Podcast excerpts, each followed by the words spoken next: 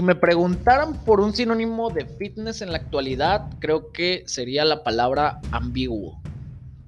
Y es que existen múltiples formas de interpretarlo y querer simplificarlo a una denominación es casi imposible, pero pues alguien tiene que intentarlo.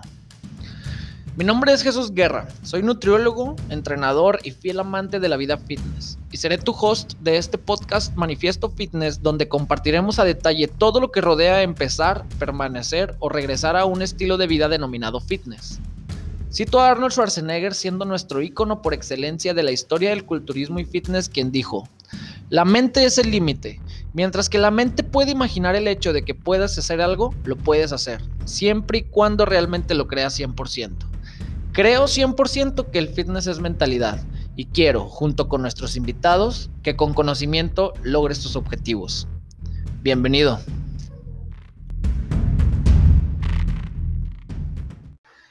Hey, ¿qué tal, raza? ¿Cómo andamos? Bienvenidos ya al tercer capítulo del podcast Manifiesto Fitness. En esta ocasión, otra vez me voy a vestir de manteles largos porque ella se menosprecia demasiado siempre. ella, oye, oye es mujer para que luego no vayan a echar de que el patriarcado. No, aquí es parejo el pedo. Vamos a invitar también LGTBT, todo el rollo. pero, pero eh, pues me honra mucho y estoy muy contento de poder recibir a una ya amiga, ya, ya pasó ese rollo de, de la, primero fue relación comercial y luego fue relación de entrenamiento y ahorita ya pues podemos presumir una relación de amistad. Entonces les quiero presentar a nuestra invitada de hoy, Luisa Padilla. ¿Qué rollo, Luisa? Ahí va. ¿Qué andes? ¿Qué rollo? ¿Cómo andas o qué? Muy, muy bien. Qué bueno que me invitaste. ¿Sí? La primera mujer. Ya empoderamiento femenino, ¿no? Oye, ¿qué estabas haciendo? ¿Qué? Pues ahorita estaba comiendo. Literal, ah, te dije. Perdón por interrumpirte de tus sagrados alimentos. No, ¿qué estabas haciendo antes de venir? Estaba entrenando. O sea, estaba en el gimnasio, fui a entrenar, me tocó isquiotibiales. ¿Qué son los isquiotibiales? Para nosotros los ignorantes. Para acá, para el pueblo, femorales. femorales.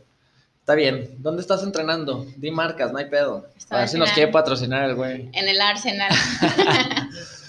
¿En dónde? Distorsionado. ah, es cierto, sí es compa. Saludos al Poncho, saludos, ah, está bien. Oye, ¿por qué isquios? ¿Por qué te tocó isquios hoy? Es jueves. Ayer hiciste cuadríceps, ¿no me platicaste? Sí, lo que pasa es que traigo un entrenamiento diferente. Ahora es, entreno un día descanso uno, entreno dos, descanso uno y así se repite. Entonces los entrenos es push press, ah, entonces pues se van rotando, no siempre descanso los mismos días ni entreno los mismos días tampoco. Ah, qué chingón. Oye, a ver, más o menos así a grandes rasgos, el push press, ¿cómo es? Platícaselo a la raza. Yo sí sé qué es el push press, ¿va? Yo no. Obviamente yo sé qué es el push press. pues en sí la palabra push son todos los em, ejercicios de empuje. Ok que viene siendo este, pues de hombro, eh, press art, bueno, es que... Press, press militar. Pues press militar, bueno, todo eso. Y aparte está incluido el día de pierna, que son cuádriceps isquiotibiales, que me tocaron hoy, ayer y ahora. Okay. Entonces, es un entrenamiento diferente que se va... Es progresivo, más que nada. Okay. Empezamos con poquitas repeticiones y vamos aumentando pesos y repeticiones. Oh, todos. Oh. Explica las cosas muy maestra, porque. Es que soy maestra. Eso no sabía, no, manches. Soy maestra de secundaria y doy matemáticas. Mira, ya ven que sí se puede combinar el cerebro y los músculos, diles, porque luego nos tachan de mensos a los que hacemos pesas, chale. No, para nada. Contamos bien. Oye, ¿dónde, dónde, ¿dónde das clases? Doy clases en una escuela que se llama Octavio Paz es que en sí nunca he ido a esta escuela, porque desde la pandemia me manda, entré y está en Simón Bolívar, tampoco sé dónde queda, pero esa es mi escuela. Un saludo a la Octavio Paz de Simón Bolívar. Oye, este, no, está chido, qué chido. Oye, ¿desde cuándo ejerces como maestra? Antes de entrar en tema, quiero que la gente que no sabe quién eres. Tengo, yo egresé en el 2008. Ajá y empecé a ejercer en el 2010. O sea, a partir del 2010 soy docente en servicio. Inicié en un colegio, estuve en dos, estaba en dos colegios y eh, después de ahí me fui a la secretaría, ya soy maestra CEP. Ella. Ya presentaste examen y todo. Presenté examen. De hecho, presenté dos veces exámenes. Presenté uno cuando me dieron la plaza y Ajá. me dieron la plaza en la sierra, En los charcos Durango. Ahí estuve dos años, ok. En la mera sierra. en la mera Qué sierra. chido. Eran qué seis chido y horas. Qué cabrón. Sí, ¿Qué? Más cabrón que chido, más chido que cabrón.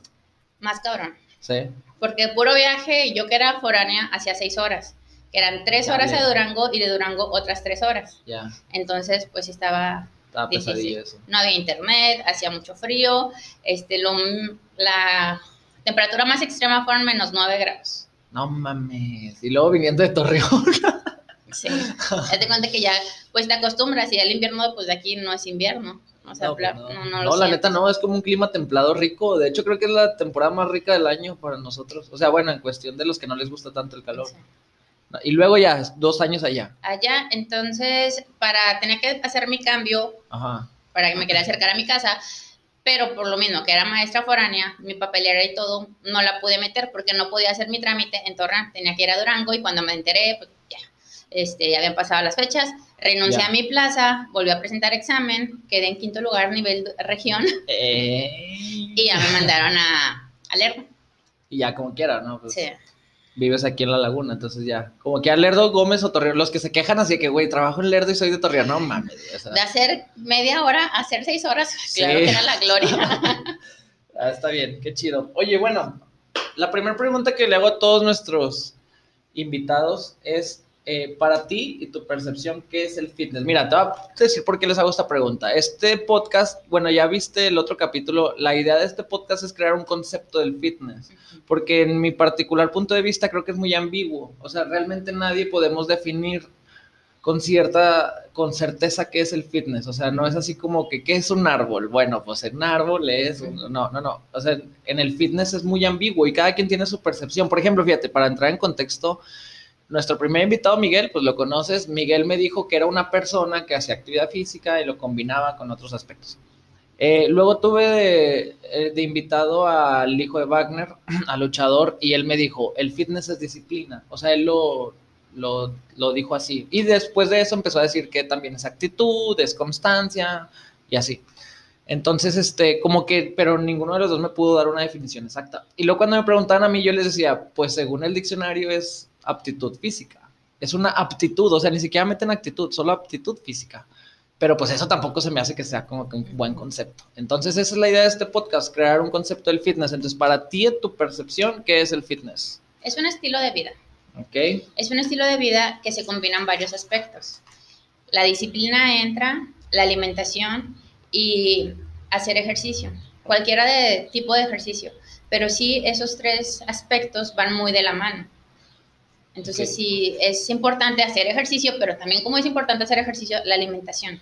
Que sabemos que la alimentación es un 70-80% para que tú puedas ver cambios que estás buscando, necesitas tener una buena alimentación. Claro. Entonces, sí. y la disciplina.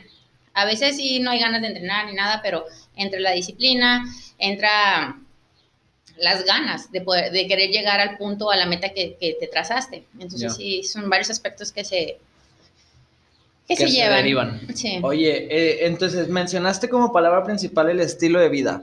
Platícame cómo es un día para ti, o sea, tu estilo de vida. Bueno, un día para mí, Fuera de ir al baño y eso, o sea, no vas a decir eso. No. Eso no me interesa. ni voy, estoy ceñida, si alguien sabe de unas pastillas por para... favor. Este, eh, no, pues me levanto temprano. De hecho, ya no tengo alarmas. Ya la cama me escupe realmente. Para las seis y media yo ya estoy despierta. Para las siete de la mañana eh, estoy haciendo cardio. Gracias a Dios tengo una caminadora, tengo equipo en la casa, entonces no tengo que salir de la casa. Hago cardio en la casa. Terminando cardio, desayuno. Terminando mi desayuno, inicio clases. Las clases son entre ocho y media, nueve, hasta las 12. Des- en ese lapso, como, que es mi post, me voy al gimnasio, entreno. Es que en sí la vida en cuarentena está padre, porque para, para ti que estás dando clases desde casa. entonces ya voy al gimnasio, um, en el trayecto me como mi post, llego, vuelvo a comer, y en sí todo mi día es comer, comer y descansar. Ok. Entonces ahorita la- me cayó muy bien este La receso. pandemia. Sí, la verdad. Oye, sí, o- bueno, ahí ahorita que mencionaste eso, ¿cómo fue para ti la pandemia? O sea, yo creo que cada quien lo vivió de una manera muy distinta. A mí en lo personal tampoco me cayó como que tan pesada, porque seguí trabajando, o sea, en realidad no paré, solo que cambió el ir a entrenar gente, a hacer videos y a estar buscando cómo mantener el, el Arsenal en ese entonces a flote. Y jaló, o sea, sea lo que sea, jaló. el, el, el, violín más pequeño. no, no, no, ahí está todo chido. Pero eh, en ese aspecto, sí, para, pero también me enteré de mucha gente que sí estuvo bien cabrón. Entonces, en ti, ¿cómo fue tu pandemia?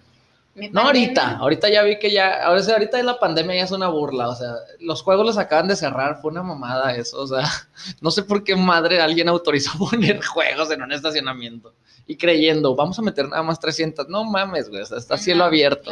Y era lo que ahorita platicaba de que es aquí un circo, o sea, la gente hace lo que tú le digas que haga. ¿Está mal hacer eso? Ah, bueno, no lo hacemos, no sales de tu casa, no lo hacemos. Pero, por ejemplo, hablando de los juegos, ahí les dieron la libertad de meter a muchísima gente, entonces la gente, la gente, ok, si tenemos nuestro cubreboca, estamos tan montonados, pero tenemos permiso de estar aquí. Claro. Entonces por eso el desmadre que se hizo. sí, no manches. Bueno, ese era un paréntesis. ¿Cómo fue tu pandemia? Mi pandemia fue tranquila. Al principio, las primeras semanas sí fue así como que estresante porque te sacan de tu ritmo, tu ritmo de vida, que si era ir al gimnasio, que era, no sé, ir al mall, puede ser, de ir con tu familia, con tu mamá. Yo los primeros tres meses yo real, yo no visité a mi mamá. Bueno, que me metiera a su casa. O sea, la visitaba, de ella me salía de la cochera, por afuerita, que hola mamá, ¿cómo estás? Y se acabó. Entonces era un poco difícil porque la familia, cada quien en su casa, porque sí hicimos lo que deberíamos. Ok. En cuanto al entreno, yo tenía material en la casa. Como te decía, yo vivía en la sierra y yo en la sierra yo hice mi propio gimnasio. Entonces tenía mancuernas, tenía discos, tenía barras, tenía bastante material y después me prestaron más material. Entonces, pues yo entrenaba en mi casa. Yo ya sabía cómo entrenar con ligas de resistencia. Entonces, pues no fue tan complicado. Fue un poco más aburrido entrenar en casa, realmente. Sí, la neta sí. Pero... porque, porque no estábamos acostumbrados. Exacto. Entonces, pues yo seguí entrenando, seguí haciendo mi cardio, seguí entrenando, pero pues ya todo en la casa. Entonces, fue de mucho cocinar. Es así de que yo me la pasaba haciendo pastelitos, me la pasaba haciendo postres y ya llegaba mi cuñado en la moto y se la pasaba repartiendo de que por WhatsApp hice pastel de chocolate con no sé qué. Y llegaba mi cuñado, recogía las porciones de cada quien, entonces iba casa por casa repartiendo lo que yo hacía. ¿De tu familia o andabas de vendiendo? Mi familia, ah, de, mi familia. Y dije, ah, mira qué, qué chido negocio. Hasta hice donas.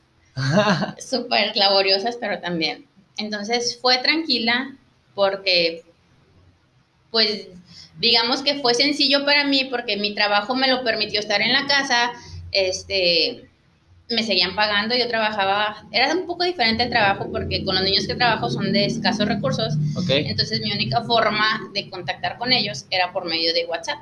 Ya. Imagínate, enseñar ecuaciones por WhatsApp. No manches. Si por sí en presenciales está un sí, poco está difícil. cabrón, o sea. en, por WhatsApp, pues bueno, ya te imaginarás. Ahí fue lo que un poco más me sacó de de jugada o en lo que te adaptabas y buscabas estrategias diferentes para poder llegar a los niños. Ya. Es lo único que se me hizo un poco más complejo y hasta la fecha. Se me sigue haciendo difícil poder llegar a los niños, poder saber que están aprendiendo, que lo que, los, lo que les estoy compartiendo, o sea, realmente sí lo están aprendiendo. Claro. Así no sé, no sé, me preguntan en los consejos de que, ¿tú cómo sabes que el niño está bien y su forma de actuar, cómo sintió la cuarentena, sus emociones? Y yo, pues me pone un emoji de que se está riendo, todo bien, o sea, no mames. Y no sé si me está contestando él, si me está contestando la mamá. En vivo yo digo, pues le ves la cara y dices, este niño trae algo, porque no se no ve como no ve como antes, no se expresa, está serio, entonces tú ya detectas cuando alguien trae algo en cuanto a sus emociones. Ya. Pero por mensajes Sí, cabrón. Pues sí, de hecho, de ahí, de ahí, se va a desatar la Tercera Guerra Mundial, de mí te acuerdas. O sea, de que es que Obama no me, que digo, Obama, ándale, así de que, eh, no sé, el peje no me, no me contestó el mensaje, le voy a mandar una bomba, vas a ver, no, no es cierto. Cállate. Pero bueno, oye, no, pues está, está bien. Entonces tuviste, regresando a la parte fitness, tuviste la oportunidad de estar entrenando en casa con tu propio equipo, qué chido, o sea, yo creo que sí, mucha gente, fíjate que es extraño, mucha gente a veces dice, ay, pues sí, tú porque, porque yo, por ejemplo, yo también tengo una barra, tengo discos y así. Y pues entrenábamos. Entonces, o sea, entrenabas en tu casa, ahí hacías un espacio donde pudieras y hay mero. Porque de alguna manera lo que mencionabas al principio, que fue otra de las palabras claves, claves que hiciste, que fue la disciplina, pues ya estaba. O sea, ya estábamos acostumbrados a que un día tenía que haber un entrenamiento, ¿no? Entonces, pero mucha gente hubo como juicios diciendo, pues claro, tú porque tienes, yo que no tengo. ¿Tú cómo ves ese contexto? O sea, ¿tú crees que todas las personas si tuvieran la posibilidad de tener equipo en su casa hubieran entrenado o no? Si te fijas, hace bueno, cuando recién inició la pandemia, hubo una nota que estuvo muy sonada en Facebook de que un muchacho hizo su propio gimnasio en casa y ya teniéndolo nunca entrenó. O sea, que decía, gasté tanto en mi gimnasio y nunca entrené. Y ya abrieron los gimnasios así, o sea. Ajá, pero y aparte de que es comodidad, o muchas veces van al gimnasio nada más a platicar, a hacer amigos o a convivir, y el entrenador lo dejan en segundo plano. Entonces ya los que están, que te digo, que es un hábito, o sea, te sientes mal si no entrenas o sientes que te falta algo. Sí, que tu día no estuvo completo o algo. Ajá. A mí me da ansiedad.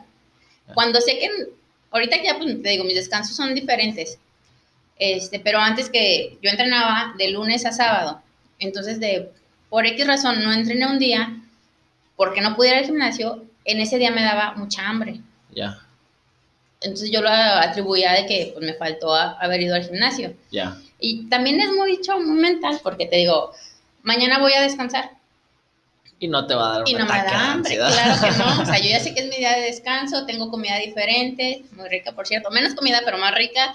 Entonces, te digo, o sea, todo está en la mente, es el hábito de que, ok, no, entreno mañana, pero sé que pasado sí voy a entrenar, y al día siguiente no voy a entrenar otra vez, y luego dos días sí. Entonces es un, la mente también es, está. Sí, es súper poderosa. Sí. Entonces, ¿tú crees que en ese aspecto la... No, o sea, no, no todos hubieran... No. No, ni de broma va. O viceversa, o sea, los... Porque lo, lo vimos, o sea, mucha gente que había equipo. Es más, incluso nosotros mismos, o sea, aún teniendo el equipo ahí, yo me acuerdo que del, no sé, de las 16, 18 semanas que nos duró la, el encierro, antes de que volvieran a abrir los gimnasios, no sé, o sea, si el 75% de las semanas entrené, pues fue bueno, porque la verdad sí me acuerdo que había días en los que es más, porque creo que a todos nos pasó de que decimos, ¿qué, qué, chingados días hoy? O sea, no manches, es domingo o es martes, qué pedo. Hasta que el celular decía martes y tú, ah, me toca pierna, bueno, deja hago pierna.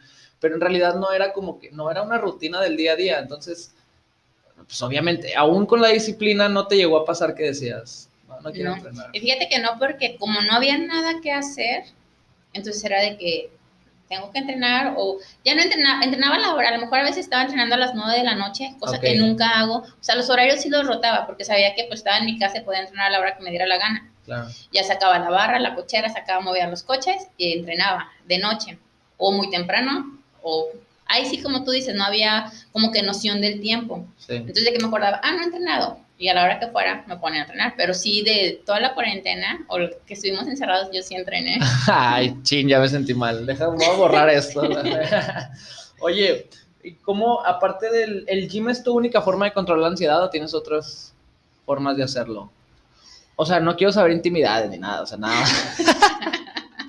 no, no te creas. No, sino que, no sé, o sea, que digas, de repente agarro un libro, de repente, no sé. Sí tengo, sí, hay, sí me gusta leer, tengo el hábito también de leer, pero te digo, la ansiedad era antes de tener este nuevo plan, ahora como que ansiedad no, o sea, no. te controla mucho, pero este nuevo plan, ¿a qué te refieres?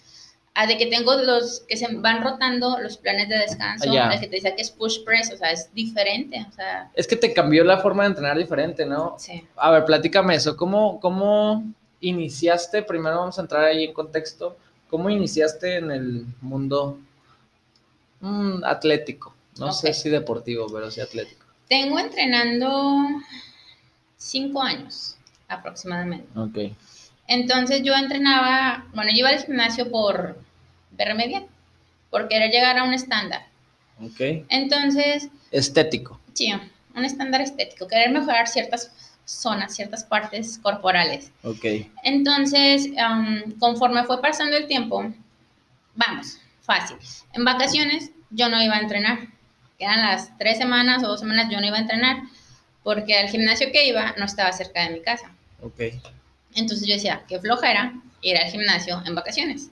Y no iba, te lo prometo que no iba. Después, a los, hace dos años, que decidí eh, prepararme para una competencia. Y tú ya te sabes por qué empecé a prepararme para competencia. Simón. Yo quería una foto en bikini con brillitos y así verme marcadita, bonita y todo. Este, entonces ahí, si era, tienes que llevar tu régimen muy estricto, eh, tienes que entrenar específicamente, los cardios, porque eran a veces hasta doble cardio, uno en ayunas y otro después de pesas. Entonces ya se te está metiendo, se te mete como que el chip de... De estoy, en, estoy preparándome. Ajá, porque tienes ya un objetivo grande, o sea, porque es de subirte a una tarima y lucir un bikini y posar y, y todo eso, estaba cabrón. Público, jueces, bla, bla, bla. Tacones, bikini, enseñar, ay no, o sea, si era diferente. Total, se llegó al objetivo, eh, quedé en tercer lugar y yo dije, ¿por qué no? Puedo obtener un mejor lugar. Okay. Entonces cambié de coach este, y ya, ya me fui muy, muy claro en los entrenamientos y en el régimen y entrenaba de lunes a sábado. En vacaciones yo iba al gimnasio, se llegó a la competencia, este, quedé en primer lugar, después me fui a Guadalajara, quedé en primer lugar, me fui a Monterrey, quedé en primer lugar, fueron dos aquí en La Laguna y quedé en primer lugar. Entonces, pues fue una satisfacción muy grande de que estar en cero, tú me viste en la primera competencia. Simón. Y entonces yo me acuerdo y veo los videos y digo, no mames, qué horror. O sea, yo posando, parecía que traía un gancho, que, no le quité la playa, a la camisa el gancho y me veía, o sea, bien mal posando. Así, sí, pues fuerte, grande, cuadrada. Pero pues yo no sabía, o sea, que las otras se veían bien posando y yo me veía bien forzada. O sea, porque la, es muy importante en la competencia la posar, saber posar. Si tú trabajaste mucho en tu cuerpo y tienes un físico fregón, pero si no sabes posar, no luces no luces lo que trabajaste, no luces los músculos, la espalda, hombros, glúteos, o sea, nada. Entonces, pues ya le metí más puli la posada y pues quedé en mejores lugares. Y ahora entreno pues hasta los domingos. grado de que ganaste, o sea, sí. Entreno domingos, entreno... O sea, ¿tú crees que el hecho de haberte preparado para la competencia te hizo crear una disciplina, o sea, que ya no se mueve con nada? Sí. Definitivamente. La verdad, sí. Incluso ya ahorita mi familia está como que acostumbrada. Ya. Porque al principio sí que iba a reuniones, este, como aquí, mira. Yo llegaba con mi topper a las reuniones, no comía nada. No que estuviera prohibido, pero yo sabía que tenía una cheat meal, una comida libre. Una comida, no un día. Sí, Entonces, pues sí, como que les molestaba de que no vas a tomar, no vas a comer esto, y mira que el pastel, y yo... Y más sabiendo que antes convivías con ellos como en un día a día, ¿no? Ajá pero como vistes cambios, o más bien vi cambios que me agradaron, que me gustaron, entonces siempre la meta se va haciendo más grande. Claro. O sea, llegas al objetivo que querías, pero no, ahora quieres modificar tal cosa, quieres llegar, quieres crecer, quieres estar. Entonces, en la vida. Sí, en, todo la vida. en todo. Entonces tus metas se vuelven más grandes, entonces pues tú vas por el caminito, caminito, caminito hasta pues llegar a la meta y buscar una nueva. Entonces sí, sí está padre, la verdad. Oye, ¿tú cómo ves la, la diferencia entonces entre, entre las personas que entrenan para una competencia y las personas que entrenan solo en su día a día. Tú porque viviste las dos partes de tu día a día, como yo creo que el 90-95% de las personas que van al gimnasio, este, o que lo vuelven rutina, porque también yo sé que muchos van, pues como tú dijiste, o sea, por cuestión social, para ver qué ven, la neta, o sea, o lo que sea, pero bueno, en fin. Normalmente la, el 90-95% de las personas no van para prepararse para una competencia van solo como parte de su día a día. ¿Qué diferencia ves contra las personas que sí van por una competencia? O sea, que sí se están preparando y no nada más por una competencia. O sea, quiero saber tu punto de vista en el aspecto de la competencia del culturismo, pero me gustaría saberlo como que también tu percepción del deportista que va a prepararse contra la persona que ve en su día a día una forma de ejercitarse. Ok. Em, si tú entras en el gimnasio por, digamos, cuestión de salud o estética, es un entrenamiento un poco más relajado. Incluso si llevas dieta, es más relajado. ¿Por qué? Porque tu objetivo es estar saludable a un largo plazo. Debería de ser a largo plazo. Bueno, pues sí. Entonces tú tienes un objetivo, pero no lo ves cercano a de que tengo que estar, o casual, ¿no? De que voy a ir a la playa y le echo ganas estos dos meses para llegar a la playa decente. Claro. Entonces, pasa la playa, entonces tú ya vuelves a tu vida normal, de que empiezas a comer otra vez mal, si entrenas y no, entonces tus objetivos son a corto plazo o no un plazo definido, no alargarlos, no sé cómo decirlo. Sí, sí, sí. Y entonces en competencia tú ya tienes una fecha para competir y esa es mejorar tu versión cada vez de ti y aparte vas a competir contra otras personas, o sea, vas a hacer comparación del trabajo que llevaste en el gimnasio. Okay. Tanto tu alimentación como el entreno. Entonces ahí sí es de que pues quiero obtener un buen lugar o quiero mejorar mi versión o quiero estar mejor que. Entonces ahí sí es de que pues te metes al carrilito y es lo más estricto posible para poder um, hacer que tu físico o cambie, modificarlo, llegar a, un punto estético o los parámetros de competencia, porque ahí vamos, es diferente, o sea, tú tienes que llegar con un parámetro, en este caso yo compito en, en figura, la categoría es figura, entonces si hay parámetros específicos, que cuando vas a la playa, pues ¿qué parámetro quieres? De tener el, abdomen flat y se acabó. Claro. Entonces acá sí son de que ciertos bikinis se me vean de cierta forma y ya, o sea, pero acá no, acá lo que te pongan lo tienes que lucir, o sea, en una competencia, se supone.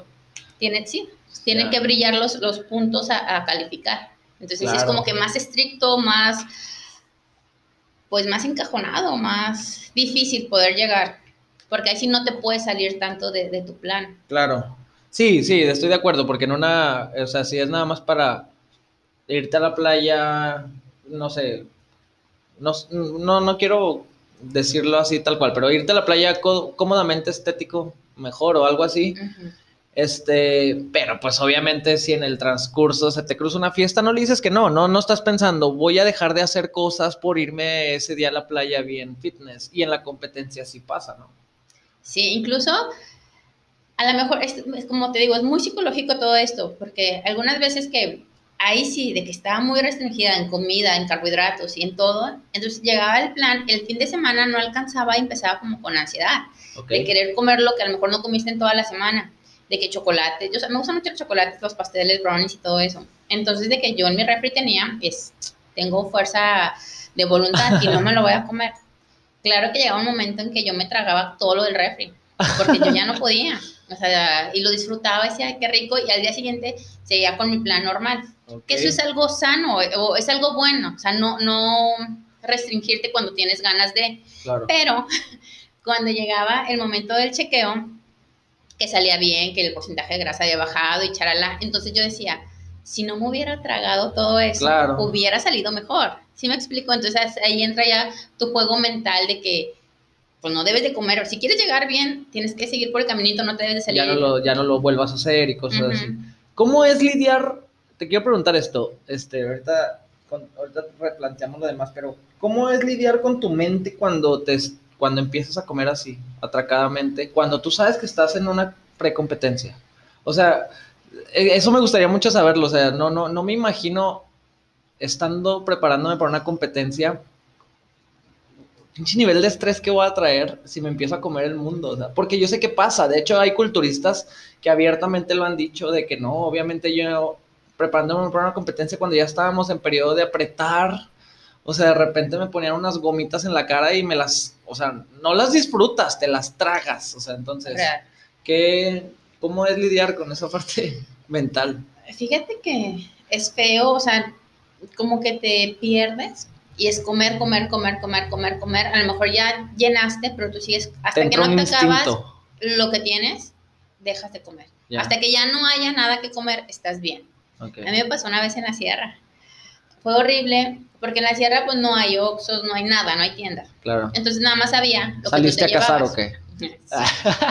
no, menso, tenía coco, coco rallado y era lo más dulce que tenía, me estaba comiendo el pinche coco así, no, fue horrible, o sea, fue horrible de que yo quería dulce, o sea, mi, mi organismo me pedía azúcar, entonces ahí era de que, pues ya, me acabé todo el botecito de coco, ya no podía hacer más, hice pues gelatina sin azúcar, pero pues te sabía un poco dulce. Simón. Cosas así, en cambio aquí, pues no, sí. No, ahí afuera hay un oxo, entonces. Aquí quisiera comer, comer, tenía la panza súper, porque ya tu estómago se va reduciendo, claro, le cae poquita comida. Entonces era de que tenía la panza una bola gigante, me, me tocaba y me dolía, pero yo seguía comiendo. No manches. Sí, fue horrible. Y ya después ni te podías mover por lo incómoda que estabas porque te dolía, sentías que te iba a explotar el estómago. No manches. Pero sí es feo. Es muy feo eso. No, no puede ser. Oye, bueno, regresando a lo de tu competencia y tus preparaciones, ¿cómo, cómo es ese aspecto? Y me gustaría que se lo explicaras a la gente, porque ya nos platicaste que, o sea, para la gente que va a ver este pedacito del clip, ya nos platicaste que tú empezaste porque primero querías un cambio estético ordinario, unas fotos bonitas, en un bikini, chalala. Y después dijiste, bueno, vamos a competir, competiste y dijiste, bueno, vamos por un primer lugar y así, ¿no? Ya lo demás es historia y llenos aquí. Pero en todo este proceso, ¿qué fue lo más, eh, cómo fue? ¿Eras tú contra ti o en realidad en una competencia estás tú contra las demás? No, contra mí. Yo contra mí porque con las demás no, o sea, porque yo entrenaba sola, te constó que yo iba sola, entonces yo era mi reto de que eh, sacar más repeticiones o más peso y de que yo veía de que, ay, no manches, ya cargo mucho, que muchos hombres. Sí. Entonces sí de que... Hasta la fecha. Hasta la fecha sigo siendo más fuerte. Pero es porque vas perdiendo el miedo. Entonces te va gustando de que te sientes más fuerte. Entonces pues sí, de, quieres más, más, más. Entonces sí es un poco... Es contra ti, entonces, 100%. Y cuando ya estás encima de la tarima, o sea, en la parte artística, la mayoría de los que les pregunte me van a decir, no, yo estando encima de la tarima me sentí como que ya, ya estoy aquí, va por mí, bla, bla.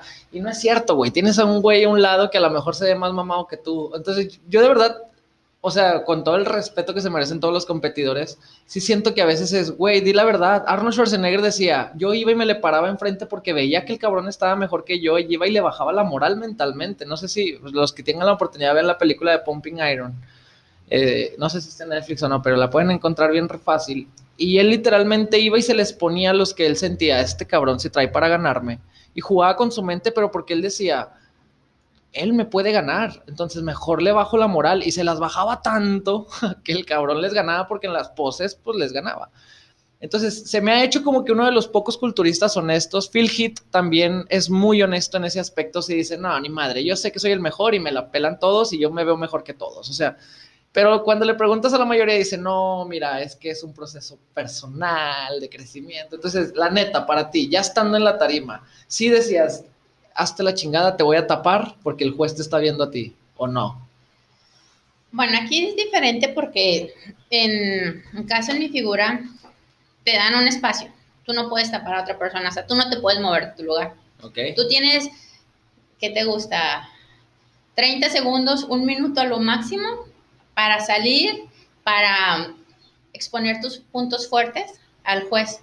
Ya te ve, te califica y va, sales. Entonces, en ese momento que tú pasas, en, que tú estuviste todo un año en preparación, se resume a 30 segundos de que tú vas a pararte enfrente del juez y modelar. 30 segundos.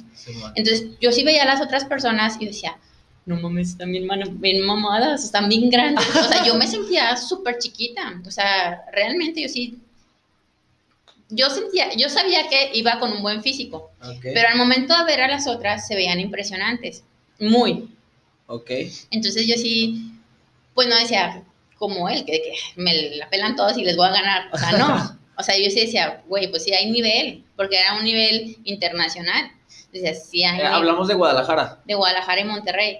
Entonces yo decía, pues sí está cabrón pero pues ya depende mucho, no, ni creas de que así esos 30 segundos fácil, no, es un miedo. Sí, claro. Porque hay público enorme y luego están los jueces que también son puros gringos y dices, no mames, o sea, te sientes realmente chiquita. O sea, con, realmente, yo, yo salía con miedo. Así de simple. A mí me daba miedo porque sí estaba muy peleado todo eso. Y que decía, lo disfrutas. Mi madre, o sea, ¿en qué momento lo estás disfrutando? Tú estás pensando apretar las nalgas, a los hombros, o sea, es difícil, o sea, sí está cabrón, sí está cabrón, pero al final de cuentas, ya cuando pasa, dice, ya, la chingada, que pase lo que tenga que pasar, ya denme mi primer lugar. ya, ya sé que gané, ya nada más.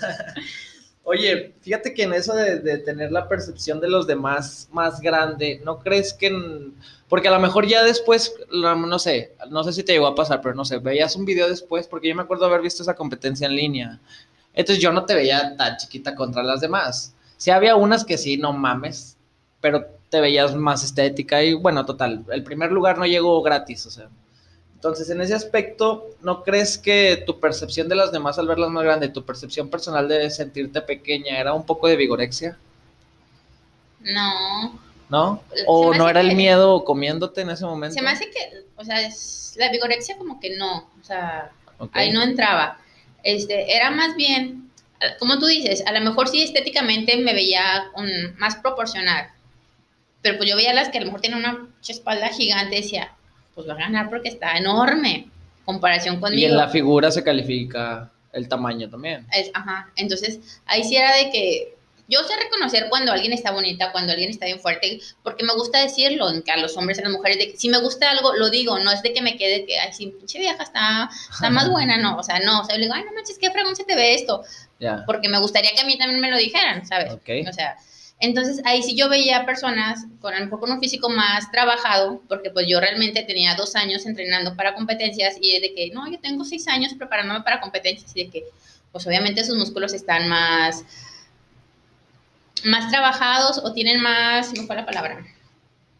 Bueno, de que su músculo ya creció lo que tenía que crecer o, Ok. entonces sí yo decía, pues tiene más experiencia, porque esta es mi primera competencia y ella trae arrastrando cuatro. Ya. Tiene más experiencia en posar, este, tiene más tiempo entrenando. Entonces ahí sí era como que decía, bueno, pues está mejor, ¿no? Porque tiene más años que yo. Pero pues gané. Pero ups, no era mi intención. Oye, no, pues está chido. Oye, y entonces, platícame, ¿cómo fueron tus cambios? Te- ya ves que ahorita al principio era de la diferencia entre la- el entreno para competir y el entreno para el día a día. ¿Cómo fue tu cambio en la cuestión de los entrenamientos? O sea, ya específicamente de entrenamientos para tu competencia contra las que hacías en el día a día. Ok, es que a lo mejor en día en día, como realmente, o la mayoría de las muchachas lo hacen las, las chavas, es de que a lo mejor entrenan tres veces tren inferior, brazo, o el tren superior que es hombro, brazo, espalda, eh, pecho, pectorales, muy superficial. Entonces, Sí. aquí me modificaron de que, porque en mi categoría tenemos que llevar un hombros más redondos, entonces yo entrenaba dos veces a la semana hombros, espalda, lo entrenaba con pecho y dos días a la semana entrenaba piernas. Y luego. Entonces ahí se modificó de que yo le di mayor énfasis al tren superior, en este caso a los hombros, gracias. En este caso a los hombros. Entonces, por mi categoría. Entonces, pues ya se ven los hombros más redondos. Sí, eh, como las- cabecillas ahí saliéndote, bien Simón. Entonces sí, es un... Te enfocas. Yo llevo un enfoque para, para el tren superior. Ok. Y generalmente las mujeres quieren tener nalgas muy grandes o piernas muy grandes. Y el tren más chiquito. Ajá, y el tren de, superior, lo deci- como que se puede decir que lo descuidan, porque no le dan tanto trabajo o piensan que se van a poner como hombres o que... Pero un brazo musculoso o marcadito se ve padre en mujeres. Claro. Pero no quiere decir que yo tenga las piernas flacas ni tenga nalgas. O sea, solo fue más enfoque en la parte alta, Sí.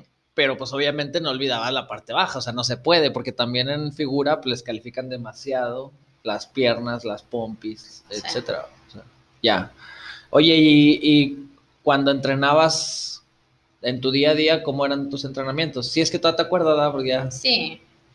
Este. ¿Cómo yo- era así Luisa entrenando en ese entonces? Ahorita yo la conozco y si es así que Luisa, ya párale a tu pedo, pero... Pues traía rutinas muy pesadas también. Ajá. Este, yo estaba en el colegio, en el colegio terminaba a las dos y media más o menos estaba comiendo. Yo salía a las 3, llegaba al gimnasio como a las 3.10, 3.15 a entrenar.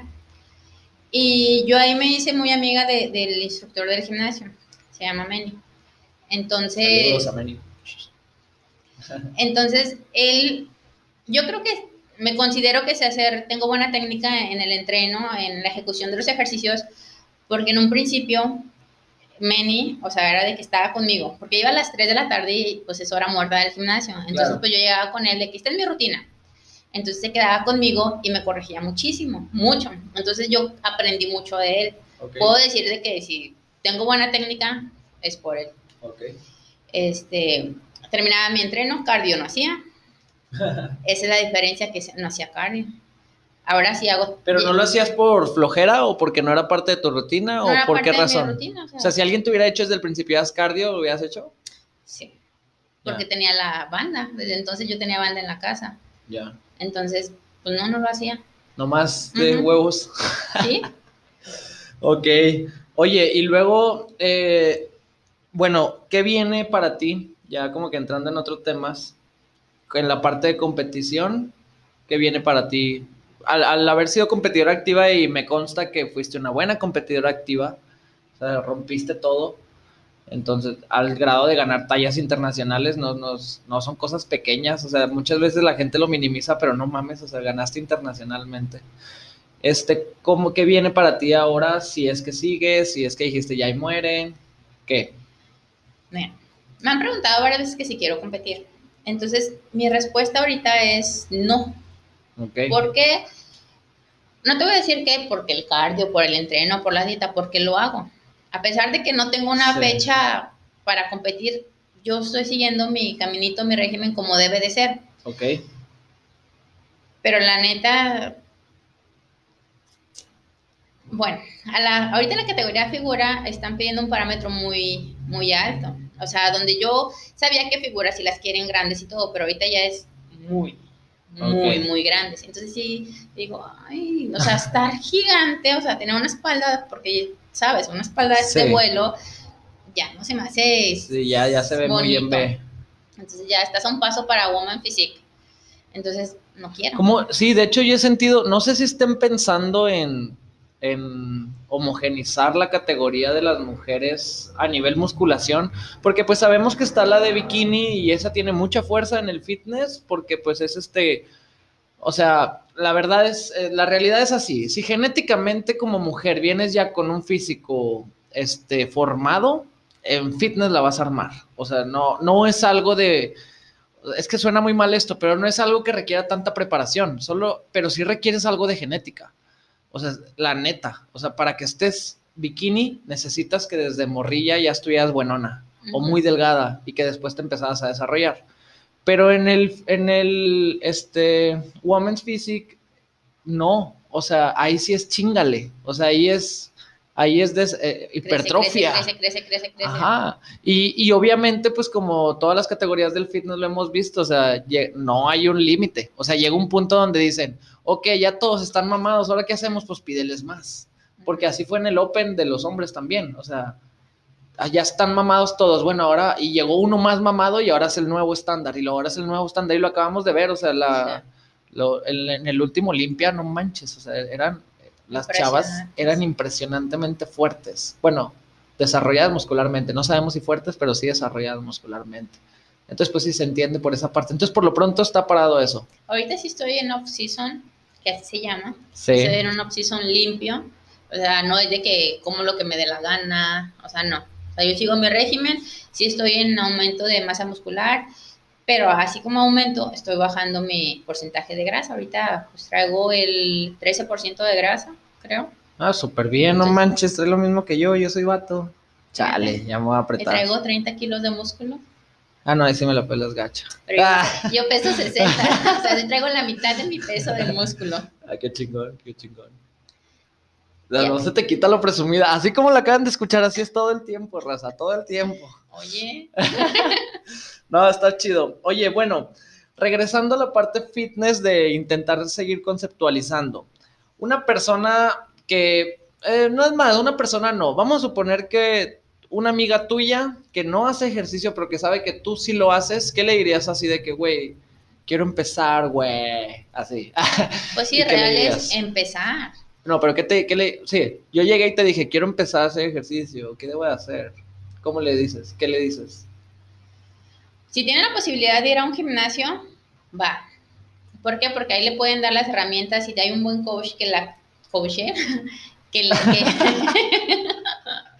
Spanglish, Spanglish, que eso no existe en el Spanglish. que, que la oriente y que le diga que puede entrenar, que la corrija en ejercicios, va.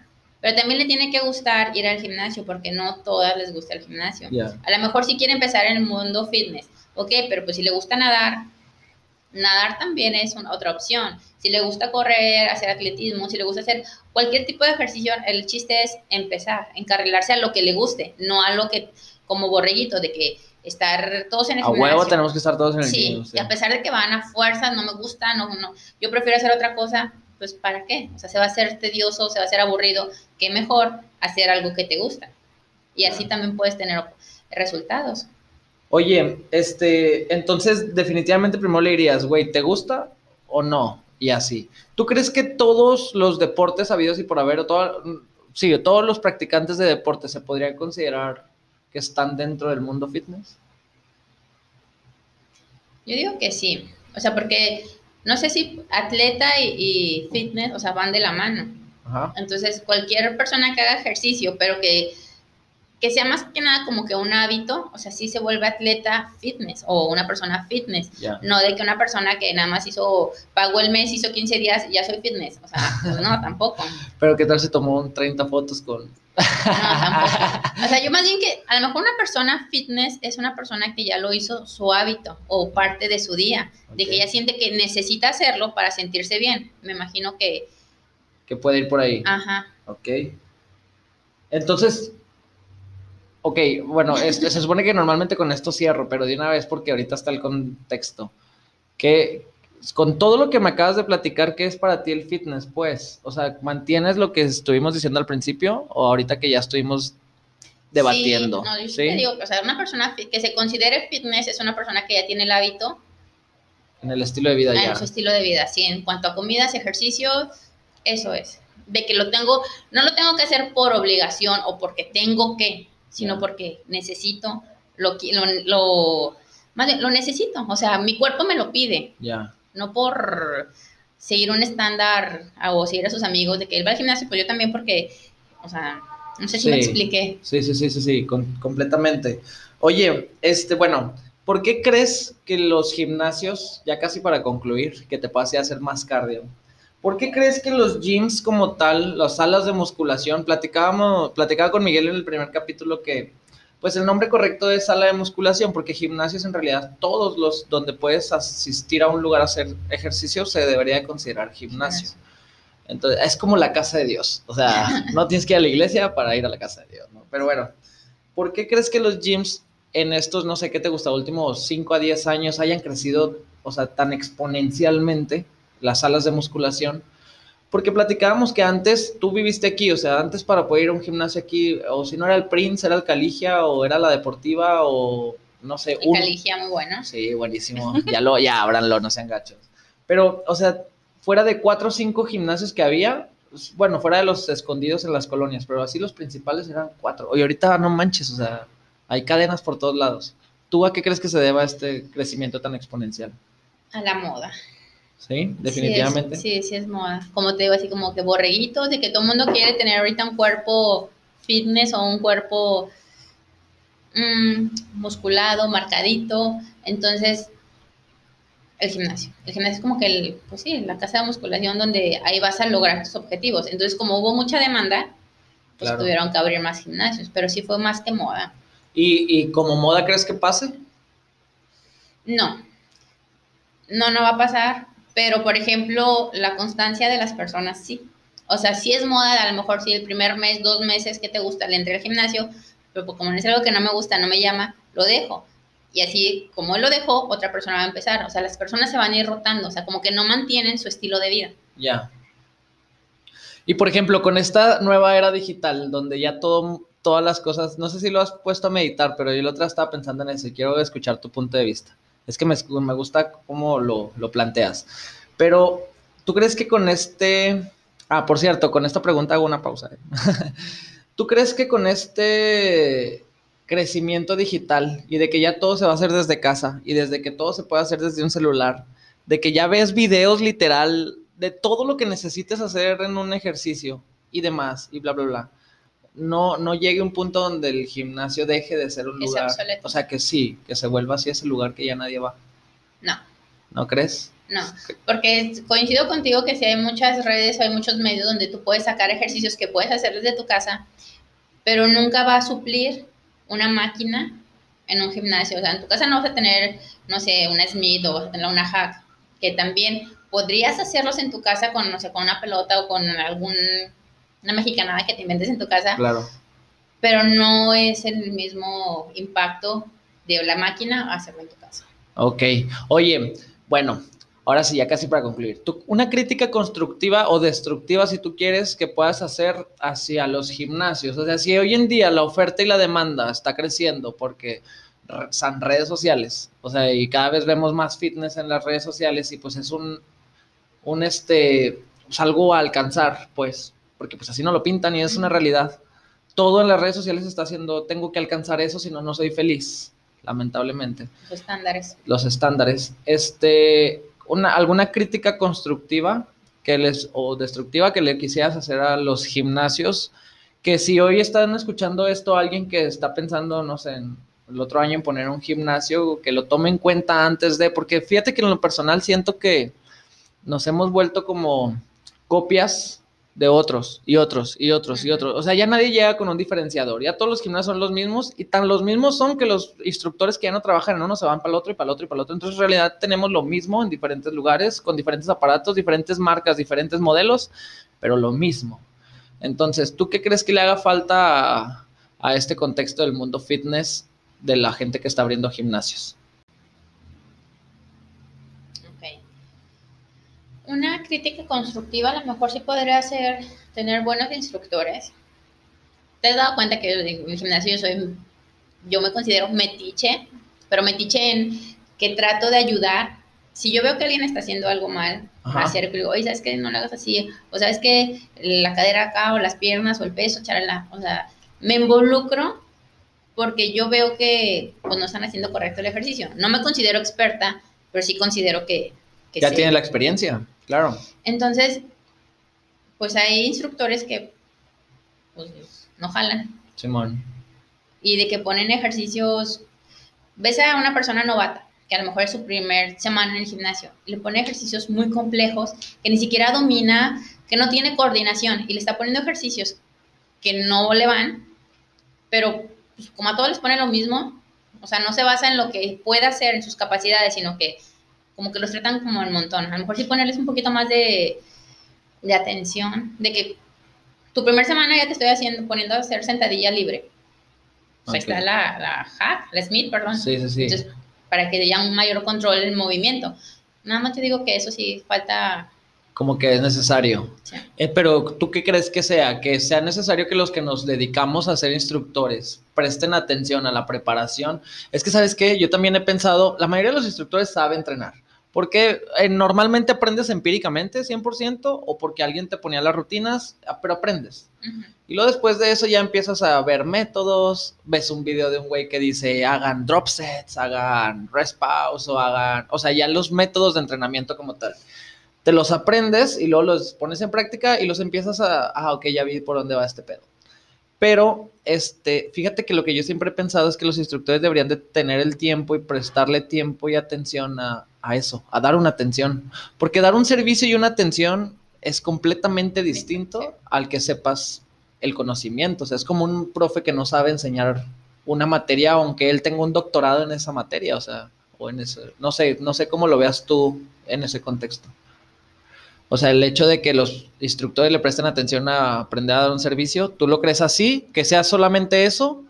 Esa es una. La segunda, ¿tú crees que es responsabilidad del gimnasio que el instructor sea buen instructor o es responsabilidad del propio instructor que se va a ir a prestar ese servicio, sea buen instructor? Pues si el gimnasio lo contrató, me imagino que es porque es un buen instructor o trae referencia de. Entonces ya si ya el instructor está dentro de la institución o dentro del gimnasio, o sea, tiene que prestar un buen servicio, o sea, pues sí, o sea, es del instructor.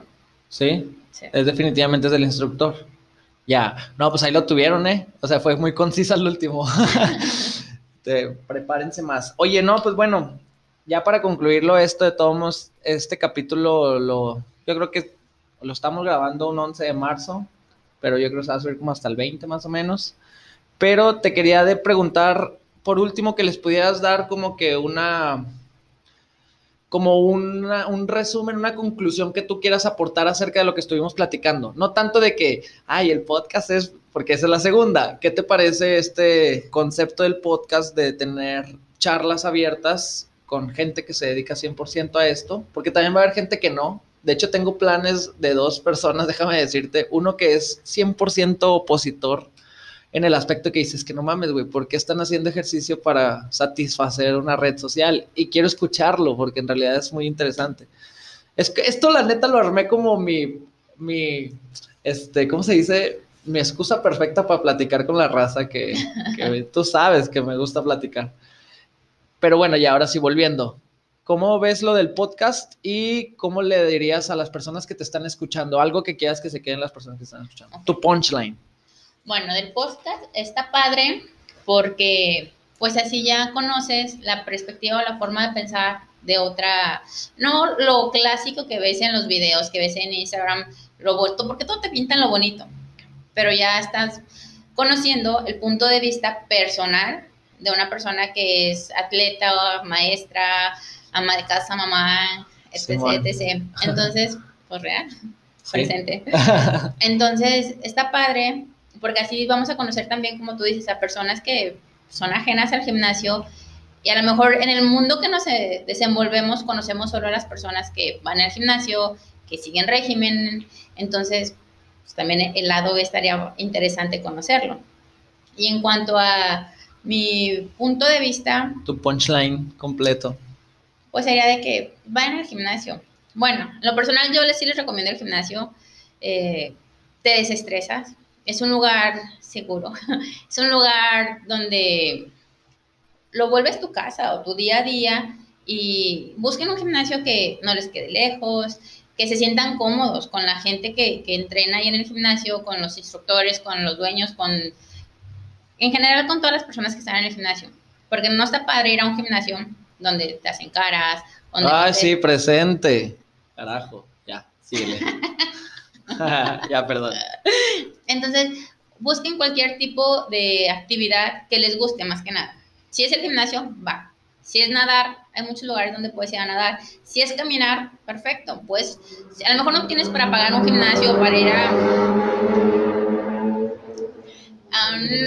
a un lugar, entonces hay lugares abiertos donde igual puedes hacer ejercicio. Puedes empezar caminando, le vas aumentando intervalos, vas caminando más rápido, después un trote, luego otra vez caminas despacito. Entonces vas haciendo diferente tipo de ejercicio. Ya que te guste, que ya que estés dentro de, pues ya puedes ir buscando más opciones. O sea, el chiste es moverte, hacer algo para sentirte cómodo y estar cómodo contigo y con tu cuerpo.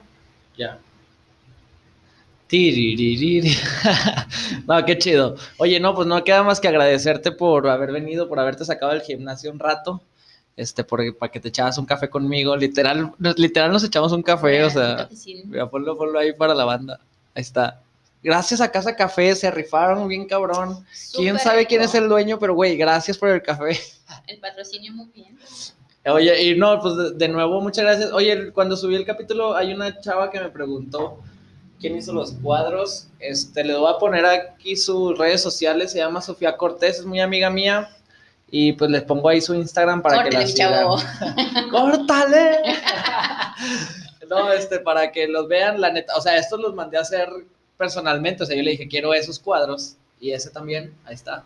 Pero, este, pueden, pueden hacerte lo que quieras, la neta sí se rifa bien, cabrón.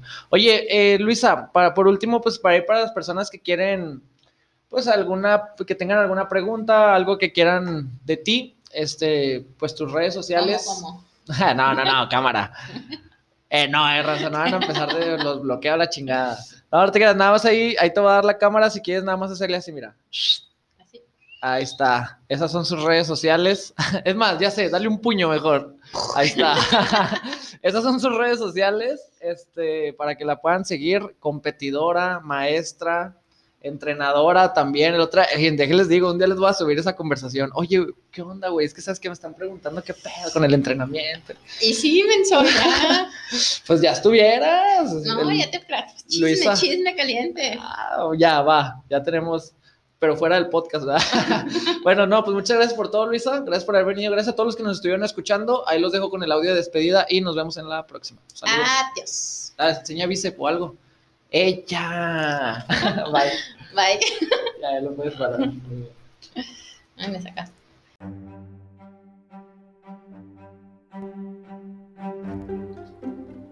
Concluimos nuestro episodio de Manifiesto Fitness y no queda más que agradecerte por haber estado presente con nosotros, esperando que haya sido de tu agrado y te sirva como motivación para seguir buscando el santo grial del mundo fitness. Si te gustó, no olvides compartirlo con todos tus conocidos y no tan conocidos para seguir creciendo en esta comunidad. Recuerda visitar nuestras redes sociales en Instagram, Facebook y YouTube como Manifiesto Fitness y nos vemos y escuchamos en la próxima quedan manifestados fitnessmente. Sale.